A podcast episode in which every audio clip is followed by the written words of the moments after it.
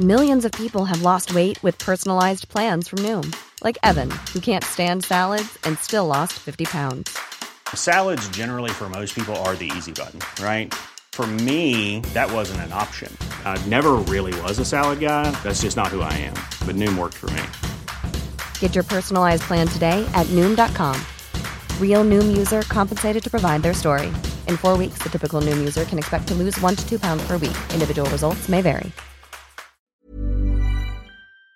Thank you for joining the Mobile Syrup Syrupcast. My name is Ian Hardy, and on the Syrupcast, we talk about everything tech, mobile related, and everything in the mobile space, whether it's apps, smartphones, tablets. And this week, we're going to talk about Microsoft's bots and also BlackBerry's fumbles.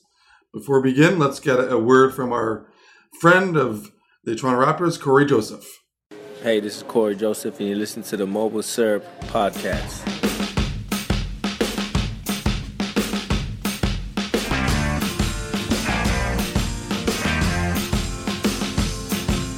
Thank you for joining us.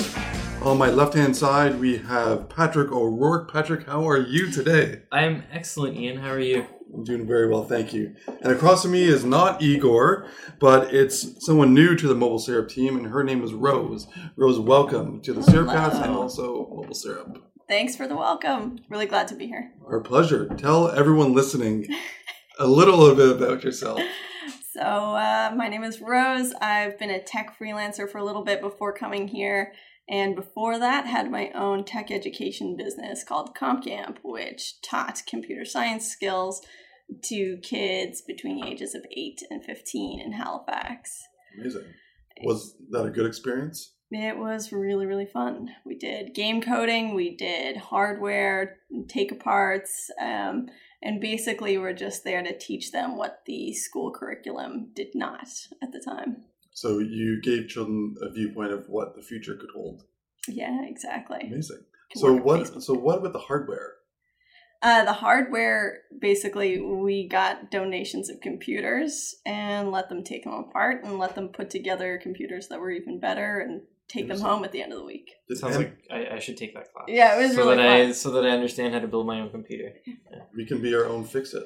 Oh yeah, The iFix, iFix it. Yeah. Fix it. Mobile I love syrup, iFix iFix it. it. Yeah, that'd be Did, amazing. did you see the uh, the teardown that they did to the Oculus Rift? Uh, no, It's actually, actually really cool. yeah, that'd be really interesting. Yeah, you can see the inside of the VR head. That's it. Ooh. So, did anyone ever give you BlackBerry devices to take apart? Uh, no, They didn't, no. because so many were, were returned and no one's buying them. Yeah, yeah, it's true. They should just donate them. They should. Yeah. So today, BlackBerry announced their quarterly results in year fiscal year end, uh, and it wasn't it wasn't pretty. They only sold six hundred thousand smartphones. Uh, Priv sales were not included. Uh, revenues were down from what analysts expected. What are your thoughts on this? So what I think is kind of scary about that number is that's six hundred thousand, including the Priv. Mhm. So imagine if they did break out those Priv numbers, how much it probably sold. Yeah. right. Like I just being on the subway and the streetcar and stuff, I don't think I've ever seen a Priv like in the wild, like someone using one so on their own. You're right. I've never seen it. Um, so yeah, they posted a loss of 238 million USD, which I think is similar to the loss that they posted last quarter. Um, and yeah, they they there's like layoffs a couple months ago that we reported on. Um, and the interesting thing is that they BlackBerry still won't give a firm answer in terms of their future in smartphone hardware. Um, like it's quite obvious that they're doing well in security um, and enterprise things. They're they're acquiring companies all over the place that are doing Internet of Things stuff, um, but they won't give a firm answer as to whether or not they're going to continue making phones. Whether that means Android devices with with the Priv, which obviously hasn't been the resounding success that uh, John Chen was hoping for, because otherwise they'd probably be boasting about the numbers in, in the Mhm, report. Right. Um, or if they're going to continue with BB10, that they also keep sort of half-heartedly pretending that they still care about it and still want to Right. to release apps for. Um, so yeah, Yeah, that- it, it'll be interesting to, to see what they do. Uh, John Chen also said that he's interested in releasing possibly a mid-range Android. We've seen one leak online before. I think it was called the Vienna. yeah, the It, Vienna. it, it, it looked like the Priv, but Yeah. I don't think it, it comes with. It could be all touchscreen or just a slider, or no slider, just with the keyboard. Yeah, it, when when I saw the the renders, whether they were real or not, who knows? But they it had uh, a keyboard, like a, a standard QWERTY keyboard, Yeah. and it wasn't a slider. It was it looked almost like a classic Yeah. BlackBerry in a way, but it was Android. Interesting. Yeah. So do you, so do you think that uh, Rose? Do you think that even if BlackBerry comes out with a a mid range Android, that will help boost them? I don't think so. I think, I mean, they have the Leap right now, which is probably a little under mid range, I would say. Right. It's like 400 or something, It's like 300, entry 400. Yeah. Yeah. Um, that is doing, I'd say, probably worse than the rest of them. Nobody has any real interest in the devices apart from the Classic. Right. And the You're right. Classic is just basically there for nostalgia reasons Right. at this point. So, yeah, I do think that they have, people have been saying for a long time that they should move to just focus on software. And I do think that's probably the best course of action. That would that, that would probably be a good position for them. It's it's just to, to stop the bleeding of the cash, Yeah, right? I, I think there's also like a stigma surrounding BlackBerry. Like before we recorded this, we were talking to Jessica Galang, who writes for BetaKit, our sister site. And I think Ian, you posed the question to her, like, would you go back to using a BlackBerry? And her answer was pretty poignant. It was like, no, because it's not it's not cool, right? Like no one Mhm. wants to use a BlackBerry. And if you are, people ask you like, why would you? Why are you still using a BlackBerry? Why are you Yeah. sticking with it? And um, I think the main, the only answer that people have been, or the only reason that a lot of people have been clinging to, is because of the keyboard, Right. And other than the keyboard, I don't think the ecosystem in terms of apps, um, I'm even in terms of device quality, I don't think there's much that it offers that isn't already available out there on Certainly. Android. right. I think it is interesting that people do still want that physical keyboard. Yeah. And um, I think it would be a hit in a, for a certain demographic if somebody came out with another keyboard phone, like a slider phone. People miss those. Really, you think people miss the slider phone? I've heard a lot of people say they miss the slider Well, phone. it's, it's the same as the SE, right? Like the SE is not for me. The the Right. iPhone SE, it's not for me. It's four inches. I, I like larger phones, but I run into family members and friends all the time that want smaller devices, Mhm. and they have no interest in, um, I guess, opting for Android. They want to stick with iOS. And even on Android, there's not many small phone options. If you want a high end phone, it's not like uh, what's what, the Moto G or something like that. Mhm. That's that's really small. Um, there's very few options out there, and that's something that the the SE provided. So it's kind of the same situation Yeah. with the BlackBerry and the, the keyboard stuff.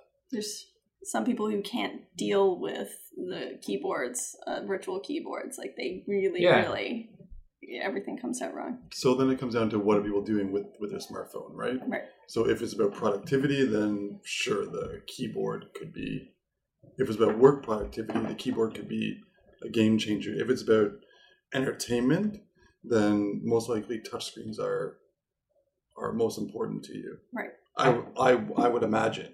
Yeah. I have seen a BlackBerry Passport before in, in the wild. Like I saw someone using one Yeah, on me a too. plane when I was flying to San Francisco, and it looked like it looked hilarious. Like that phone just looks comical. Like it's, It's not. Because it's so big. yeah, it's so huge, and it looks like I don't know. It looks like someone that something that someone like drew as a concept on on like a whiteboard in an office, and then Yeah. they're like, "Hey, let's just make this. Like, Yeah. Let's just do it anyways, even though it looks ridiculous." Yeah. Um, I don't know. Yeah, Yeah, we, but one of the areas that BlackBerry is really pushing is their Internet of Things. Uh, yesterday, they came out or announced uh, uh, a new program that connects uh, Internet of Things with trucks for asset tracking. Um, so that's interesting, and they're the QNX stuff that they're doing. Yeah. So they're going really hardcore on security, which I think for them, with their government connections, um, I think it might be really difficult for them to separate and or disconnect from their smartphone business, Right. Because they have such deep relationships with with governments all all over the world. They still all have Blackberries. Yeah. So Yeah. A, a couple weeks ago, I met uh, the chairman of the CRTC, um, and he had uh, a passport. Mhm. really. Yeah, so we, and that's because it's it, the BlackBerry and the government of Canada have a relationship where they give them Blackberries, right? So he says, I can't get out of the, I can't get out of out of my contract Mhm. because I have to have a BlackBerry. I'm mandated to have a BlackBerry. So he wants to have an iPhone, but he, he has he has an iPad, but he can't disconnect. But he likes the keyboard. Yeah. And then they get scared to leave. A lot of people have never, like people like that, especially if you've worked in the government for a long amount of time, have never tried anything else. So there's this sort of skepticism about Right. newfangled technology. And I asked him what he does for fun. He goes, I go on my iPad. yeah. Right. yeah. which is which is very telling, right? So he he's very much a business guy, obviously, um, and it'll be interesting to see where BlackBerry goes in the next few months because they're gonna because the bleeding of money has to stop, uh, even though they have like two two point three billion dollars in the bank or whatever it is, 2.62 billion USD. but that's cash and investments. Oh, and investments right, too. so like land and buildings. So they have they have money to burn and, and to an extent, right? Right. But they can't do it forever. I This is what isn't the saying. Thorsten Heins days of Yeah, yeah, of golden parachutes, like the money. Golden parachute. like you know what I mean? Like yeah, it's, yeah. They've been bleeding for so long. So long. Yeah. Yeah. It's it's crazy. But they also have a bunch of patents that that help make BlackBerry more valuable, even though their stock doesn't show it. Uh, the patent the patent treasure troll is there. Treasure chest, not troll. uh, so uh, it'll be interesting to see what's what's next for BlackBerry from all aspects, especially because they have such deep Canadian roots. So, uh, yeah. Any uh, other thoughts on BlackBerry?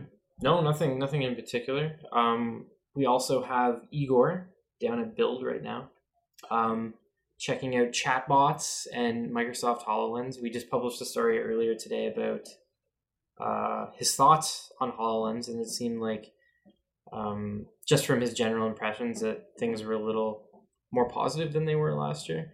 Although he mentioned that the um, the field of vision, like uh, the, I haven't actually tried Hololens. It's the one augmented Yeah. reality VR headset that I haven't tried. Um, he mentioned that uh, in terms of Hololens, still even a year later, the field of vision is really small. Like you can only see like a very small section of it is actually Okay. augmented reality. Um, but yeah, he he was generally positive about it. I think he mentioned that it was way more comfortable to wear, um, and that they're starting to see some cool software coming out for Right. it as well. So, so what does that mean? That like, the field of vision is very small. Um, so like when you're wearing Gear VR or when you're wearing Oculus or Vive, it's it's different, right? Like that's that's that's VR. It's not augmented reality. Um, but you you can look 160 degrees around you. That's the whole point of it. It tracks your head.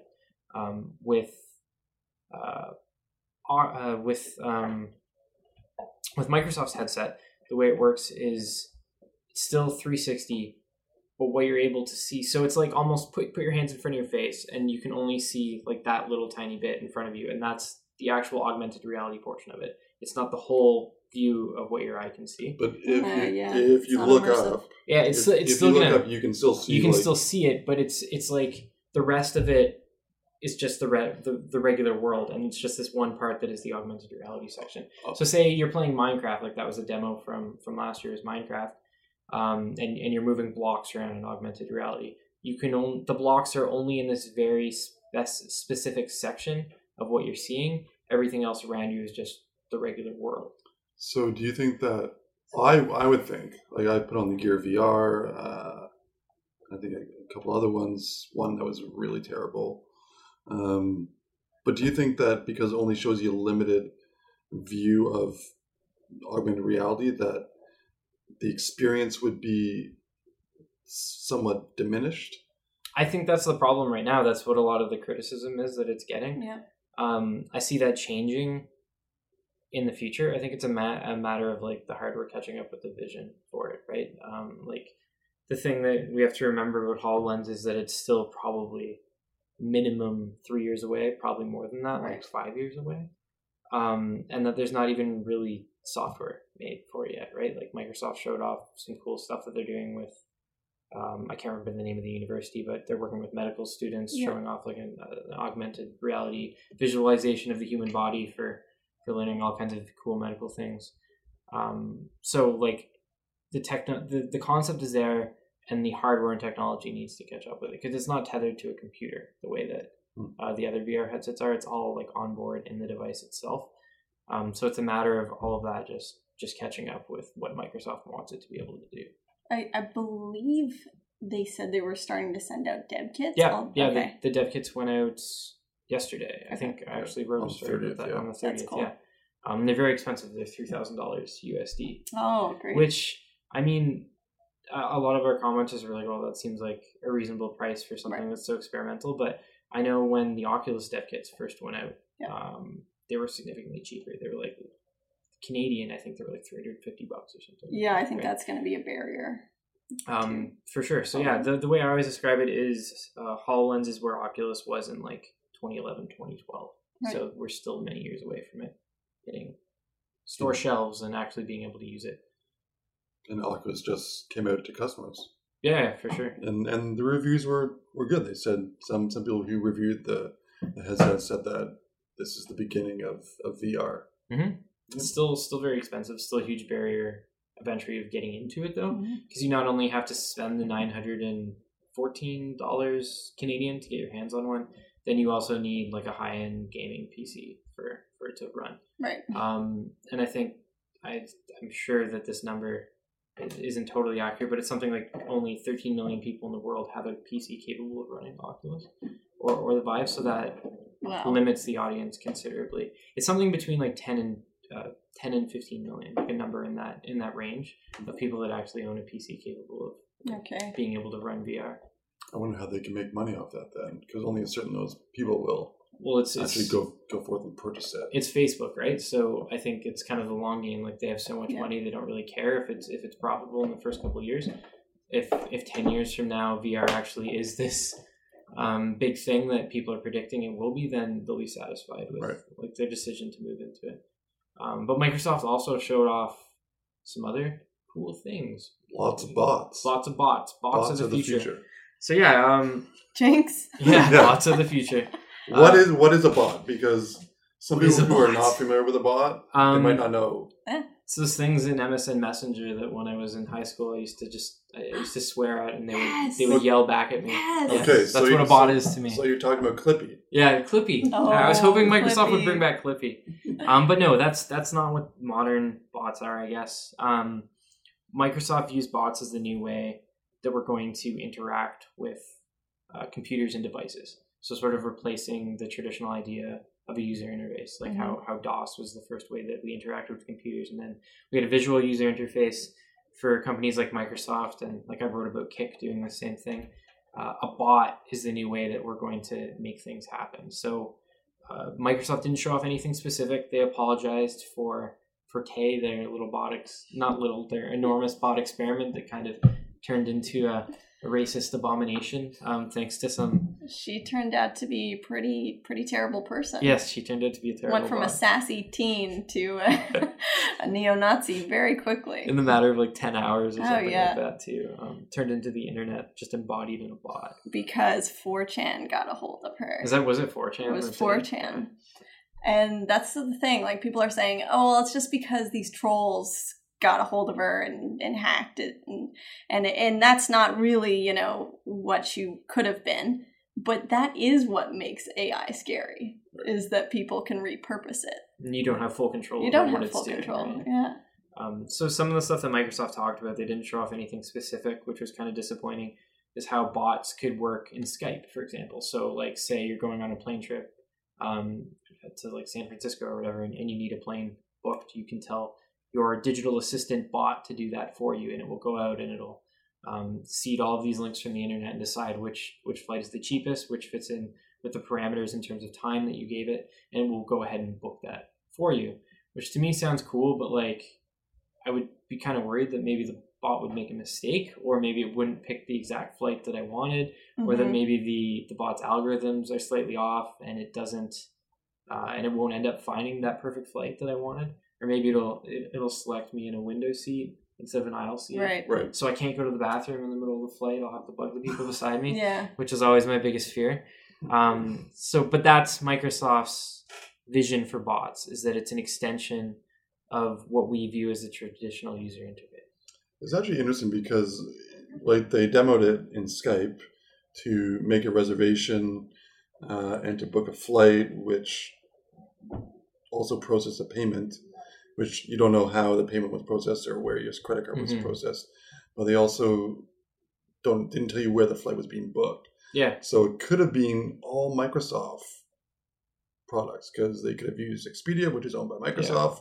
So oh, that's owned by Microsoft. I didn't know Yeah. Yeah, wow. Yeah. um, So they could be just filtering all their products into one big Microsoft world, Right. which is all about convergence for them, right? So um, it'll be interesting as well. I think what was cool, well, I I don't know if I would say cool, but what was kind of fascinating was to see Satya, Satya, Sat, Satya. I think that's how all the Satya, Americans yeah, say it. Nadella, sort uh, Microsoft CEO, like straight up apologizing for Tay. Mhm. He like legitimately said Tay was not up to the mark, um, and I think that's a rarity in the tech world. You don't usually Yeah. see companies Right. apologizing for things. He's Um, had to apologize a couple of things for Yeah. a couple of things. for a couple of things, that's Yeah. for sure. Um, so that was kind of, I don't know, fascinating to see from from like a journalist perspective. So is that like a new a new Microsoft? Because he looks kind of cool. He looks like a cool Yeah. guy. Yeah, I think. I mean, I always Yeah. tell people this, and a lot of people don't um, agree with me. But I think in many ways, Microsoft is the new Apple to some extent. They're doing Wow. they're doing Wow. because they're doing experimental different things. Right. Like if you look at what um, Apple's done for the last couple of years since they've risen to monumental success, it's very iterative. Um, and there's not to say there's anything wrong with that, but like with every iPad release, it looks like the same iPad. Yeah. You know what I mean?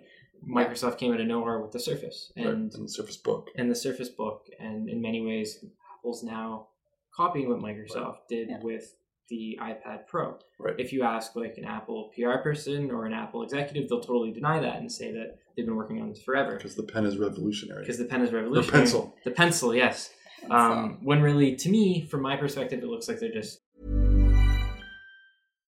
One size fits all seemed like a good idea for clothes Nice dress. Uh, it's a it's a t-shirt. until you tried it on. Same goes for your healthcare. That's why United Healthcare offers a variety of flexible, budget friendly coverage for medical, vision, dental, and more. So, whether you're between jobs, coming off a parent's plan, or even missed open enrollment, you can find the plan that fits you best. Find out more about United Healthcare coverage at uh1.com. That's uh1.com. sort of um, not not really copying, but it seems like they're inspired by what Microsoft is doing. Microsoft's in this corner; they're forced to innovate, whereas Apple's on top and they're running the world. Yeah, I, I, I know a few people who work at Microsoft who say that it is kind of a startup culture that they've got going on in there right now. And that it's sort of like, you know, fail fast, all that sort of stuff, That's small teams. So so I could see how you would say that, that Yeah, they're sure. becoming more innovative. And I know um, Igor's down there right now at, at 2016 build, um, and he's we won't reveal any of the stuff that he's working on, but he's he said he has some interesting stories in the works that will be up on Mobile Syrup soon. Oh, I, I really want to know. I seriously want to know. We'll see them next week. okay, good. So um, let's talk about complaints.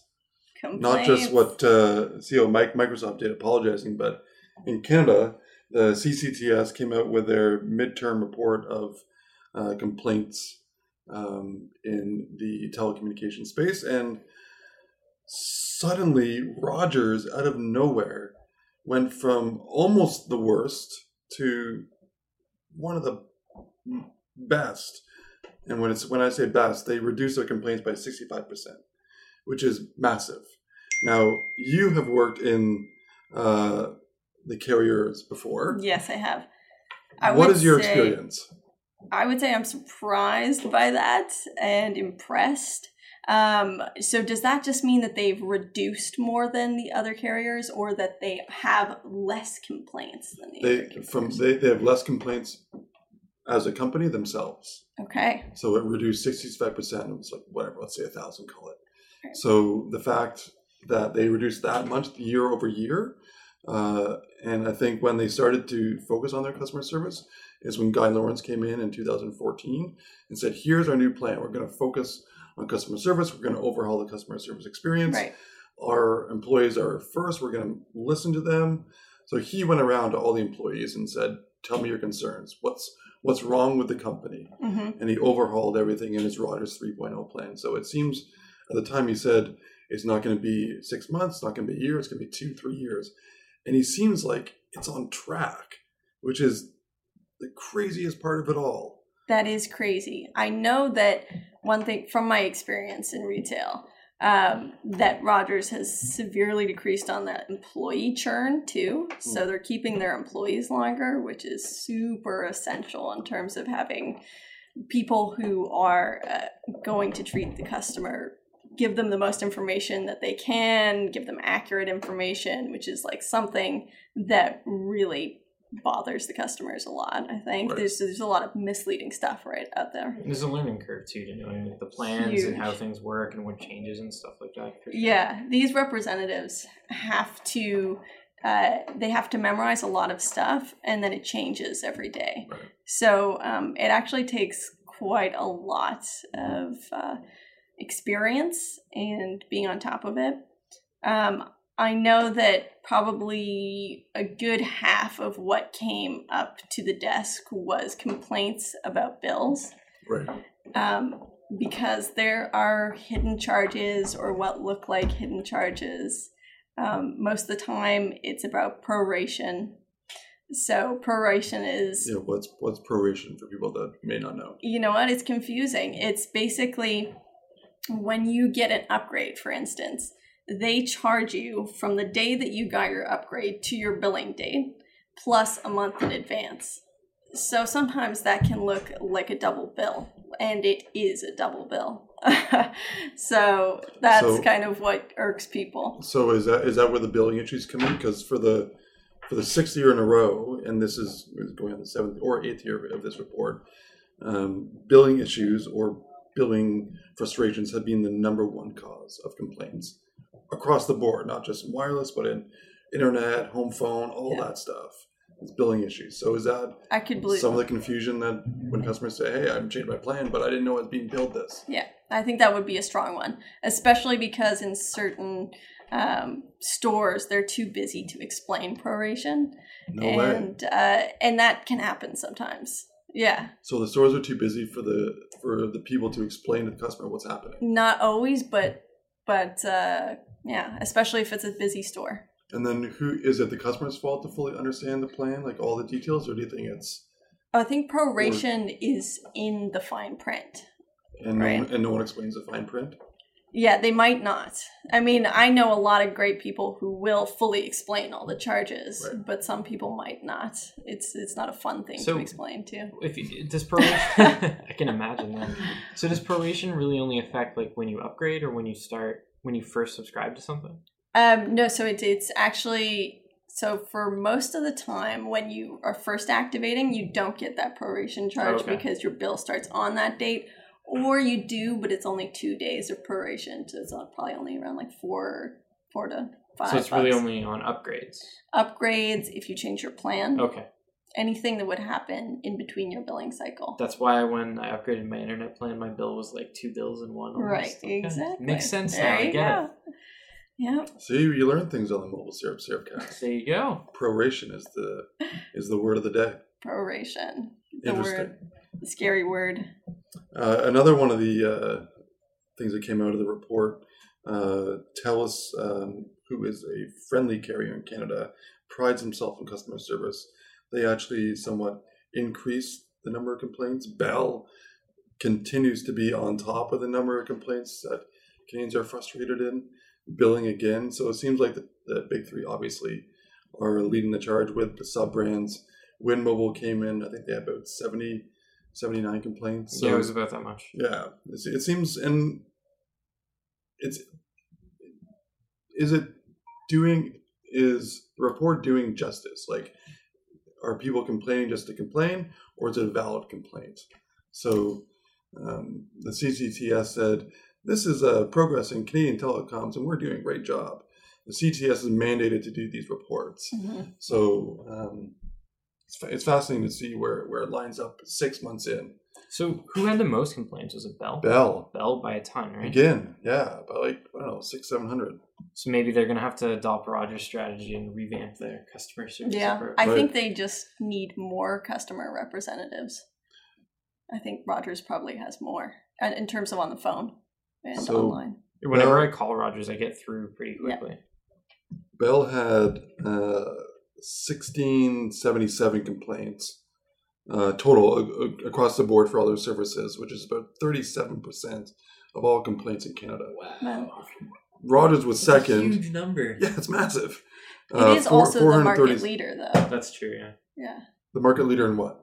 It has the most sus- subscribers, if I'm. Rogers does. Are you sure? Yeah, Oh. Ro- Rogers had like 9.5 million subscribers. Bell uh, is actually third. Wow. Okay. yeah, That's not Telus what I is thought. second. Okay. Yeah, totally. Because Tel- Telus jumped up uh, right after they purchased Public Mobile. So they went from Oh, third okay. to second, Okay. right? I always think Um, of Bell as first for whatever reason. Like in my mind. I guess because it has probably the most expansive uh, tower network Okay, across that's true. Canada. Yeah, that, that makes sense. Yeah. Fascinating, right? That is. Learn something new every day. so the number three carrier has the most complaints. The number two carrier comes in uh, third, and the number one carrier is second. Well, Interesting. But that's overall. So you got to think about it's not just wireless. It's it's internet and home phone and cable and So- all that stuff. When I was reading your story, the one thing that I was curious about is it says accepted complaints. So so, so sometimes when um, a customer complains, there are certain procedures that the CTS says. Well, you got to talk to your carrier first. Oh, okay. right? I So see. before they accept it, they say, "Did you reach out to your carrier?" And if they say no, Okay, then yeah. they say, "Go to your carrier first before we even talk to you." Right. So you have to do your like due, dil- due Right. diligence as a customer Right. So take take the the new skinny packages that came out, and CT, CCTS said they're going to start doing that, taking complaints for television, which is Yeah. Which is going to be a whole new game because these Oh, Yeah. for sure. TV packages were just a mess. yeah. Um, so by the end of next year, in six months from now, will be the first report for the CCTS on tel- on TV, which will probably jump these stats like way up, which will be a record number of complaints in Canada. Right. So, um, yeah, it'll be a whole new game for for Canada and CCTS and CRTC and everyone complaining. I'm very thankful for the CRTC. Definitely, I think they. Really? I, I you got to keep come? them just to keep the the big three accountable. I think it's important. Otherwise, they. I mean, I think they kind of maybe they don't work together, but they sort of work together. You know, like there's there's services that they offer so similar. Right. They're not doing their job of comp- competing enough to to give uh, the Canadian consumers what like the prices and the the service that they deserve. I don't think. So, do you think that'll change when Shaw takes full, well, develops its brand strategy for Wind? I have no idea. Good, good. That's a good answer. Good answer. answer. No, nobody knows. Nobody Well, they're going to turn it from a discount brand into like a, a flagship, sort of comparable prices to Bell and Rogers. Isn't that the, the general consensus from? I heard the opposite. Oh, really? I heard they're gonna Really? the prices are gonna get even lower. Really? Really, They're going to create actual competition? Wow. I heard unconfirmed. Don't quote me. Mhm. I heard the Nice. prices are gonna get lower than what they are, and they're gonna bundle in a bunch of stuff. So what you're telling me is I should switch to, to Shaw.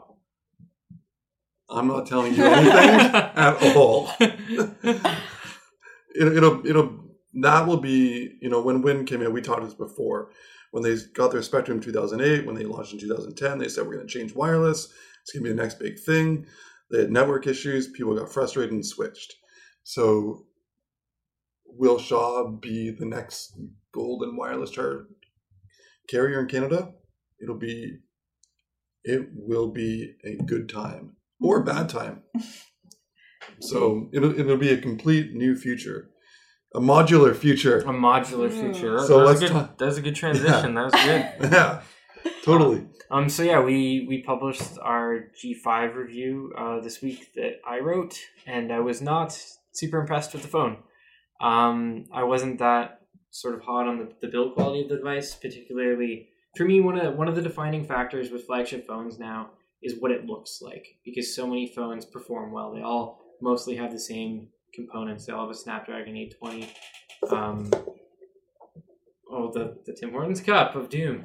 Um, and yeah, they have they have a Snapdragon 820 and they have um, four gigs of RAM, um, and they all pretty much have the same resolution screen. So this is comparing like the S7 and the G5. Uh, for me, the defining factor is what the phone actually looks like. And when you look at pictures of the G5, it's just not as attractive looking device as the S7 or the uh, iPhone 6s. So e- even with its unique features, the removable battery, the the Friends accessories, it for everyday people out there who are not hardcore smartphone Mhm. enthusiasts, do you think that that is a selling point or Friends? or confusion? Um, I, I think that it's like a brave move, brave move by LG to try this friends thing. I think the whole modular idea is like it's cool in Mhm. theory. Yeah. Um, it's different, and I was pretty excited about it. Like when they revealed it at Mobile World Congress, I don't think it's something that like it's new. It's we don't see a lot of change in the in the smartphone space, Right. especially at the top tier like flagship level. So I have like a lot of I guess respect for LG trying something different, whereas the S7 was very iterative. Um, and it kind of it sucks for them that it didn't it didn't work out at least as far as I'm concerned. So I'm hoping that this is like the start of something different, and maybe next year the the modular uh, portions of the device will make more sense with uh, the G6, or maybe they'll come out with more accessories down the line. Yeah, it, that that that'll be fascinating to see. Like, what what do they do to follow this up? Yeah, that, that's very true. Like the the module, like there's the Cam Plus. Um, Igor sort of handled that section of the review, and he generally wasn't that impressed with it. It's supposed to turn the G5, which has a decent camera. There's absolutely nothing wrong with it. We just felt that the low light performance wasn't as good as the S7. Um, it was probably about on par with the uh, the iPhone 6s for the most part. Um, but with, the the Cam Plus, uh, he just didn't feel like it, it was worth the price tag. Like it it didn't feature controls on it that let you change the manual settings of the actual camera. You still had to touch Yeah. the screen. It had um, uh, like a scroll wheel a scroll wheel for zooming, um, and it didn't feel that like well built. It was very cheap, uh, and there's like this weird separation issue with how it attached to the Right. actual G5 itself, and it like bent funny. Yeah. Um, and like if you're gonna be, I, I think it's over a hundred dollars Yeah, to buy bucks. to buy that module Wow. But most carriers are throwing it for free. throwing in for free. So like, I guess if you're getting it for free, then by all means, that's that's kind of cool. But like, I- if I was a G5 owner, I don't think that I would want that on my, my phone. Like, I'll, I'll just bust out my phone and take pictures on Right. on, on my own. Right? Yeah, and, and the camera had some great features to it, right? Yeah. Like the camera built into the phone had some great Yeah, like the without- the the wide angle lens, the eight Right. megapixel wide angle lens, that was really cool. Um, I think that's something that we haven't seen before in phones. Uh, it's great for like a variety of different types of photos. Like people that are super selfie obsessed can Yeah. take group selfies with a bunch of people. Um, it's also awesome for taking like landscape photos, um, and it's a cool idea. Something that we haven't seen before. So I was kind of conflicted when I was putting together this review because I think it's impressive what LG has done in terms of doing new things and trying different stuff. Um, because the G4 was so divisive, like some people really liked it, other people hated it. It sort of lagged behind the the S6 in terms of build quality. It was still plastic. I know it had like the leather backing that you could put on it, Yeah. um, but it still didn't feel like as good as the S6 or like an iPhone or Mhm. even some of the mid-range No, phones that were didn't. out at the time. Yeah. Um, so yeah, it there's a, it does a lot of cool stuff, but it's disappointing that the overall device just. I, I showed it to some friends and family, um, and a lot of people thought that it was like uh, like an incomplete testing version, like the back of it with those two lenses. Something just seems Yeah. it's difficult to put your finger on what it is, but something seems off about it. Like it's just not as sleek as I guess what I've come to expect from from smartphones. And it was supposed to be metal, right? But there was some. Yeah, there- there, there's a story today. I didn't I didn't read the whole thing. I think it was uh, an Android Authority or something like that, where they were saying that it's not actually metal. There's like plastic underneath the metal in certain Yeah. parts of the phones. But then like LG came back and said it had to do with um, making sure that the the built-in antenna, like you know the iPhone has that antenna uh, ribbon r- ribbon on the top. It had something to do with that, where they had to make portions where the antenna were pla- was present actually plastic. Okay. Um, but yeah, it, it's it's a conflicting device. On one side, like I'm I'm super down with the cool stuff that they're doing, but then then on the other side, it, this is I'm just like this is an ugly phone, and I don't want to look at it anymore. So the device wasn't as premium as you wanted it to be. no, especially for the price tag that they're asking for. Yeah. Like it's not it's not cheap. I think it's like 800 Eight hundred bucks. 800 bucks off contract. Like that's that's not not a cheap phone. Like that's a lot of money to shell out Yeah. Yeah. for a smartphone and like if I was going to recommend a device to someone, I there's no way Wouldn't that be I, that. I You wouldn't, Yeah. recommend a BlackBerry. I wouldn't recommend a BlackBerry. I, As I a might, Canadian, you must. I might recommend the G5 over a BlackBerry Priv though. Maybe, What? possibly, maybe. But but the But Oh, I would, like- I would I do like the Priv though. lean the, towards the that. Priv feels like like I I personally wouldn't buy the Priv, uh, but it feels when when you hold it, it feels like a premium Yeah. quality. It feels You're like right. you're holding something I would agree of with It does. value. Yeah. Yeah, and Right? and that's one of the things with the G5 is it, it doesn't feel like you're holding something of value.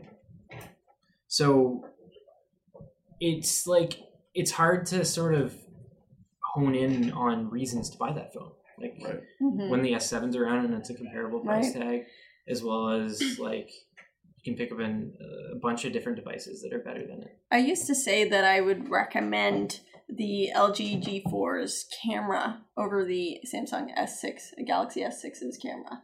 But I wouldn't say that anymore, especially since it didn't step up its aperture game when Yeah, the true. S7 did.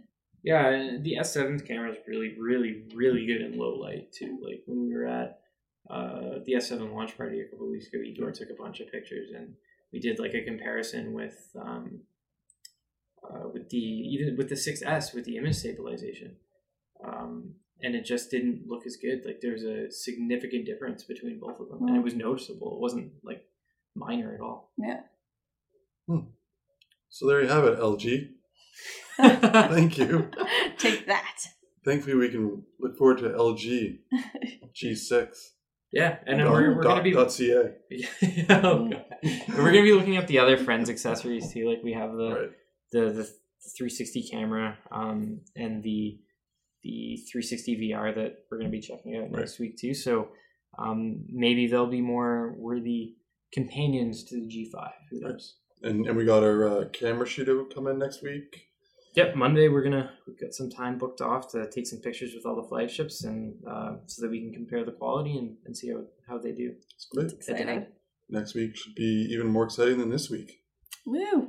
Thank you, everyone, for joining us. Rose, welcome to the team. Do you Thank have you. any final say for your first experience of the podcast or anything you'd like to tell the people of Canada? Um, I guess I would say glad to be here and uh, peace out. Patrick, I don't have I don't think I can top that. thank I you. mean, I, I I don't think I got anything that good. Don't don't buy the G five. I don't think. Or, Some, or some- actually some some people might. Check Inviting out check tweets. check out my review and then decide if if, if you think that uh, the G five is, is worth buying.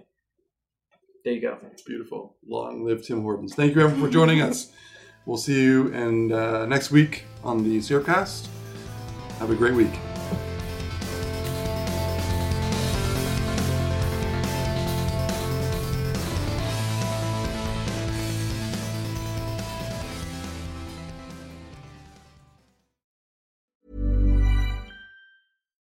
Deserves the best, and there's no better place to shop for Mother's Day than Whole Foods Market. They're your destination for unbeatable savings, from premium gifts to show-stopping flowers and irresistible desserts. Start by saving 33% with Prime on all body care and candles. Then get a 15-stem bunch of tulips for just $9.99 each with Prime. Round out Mom's menu with festive rosé, irresistible berry chantilly cake, and more special treats. Come celebrate Mother's Day at Whole Foods Market.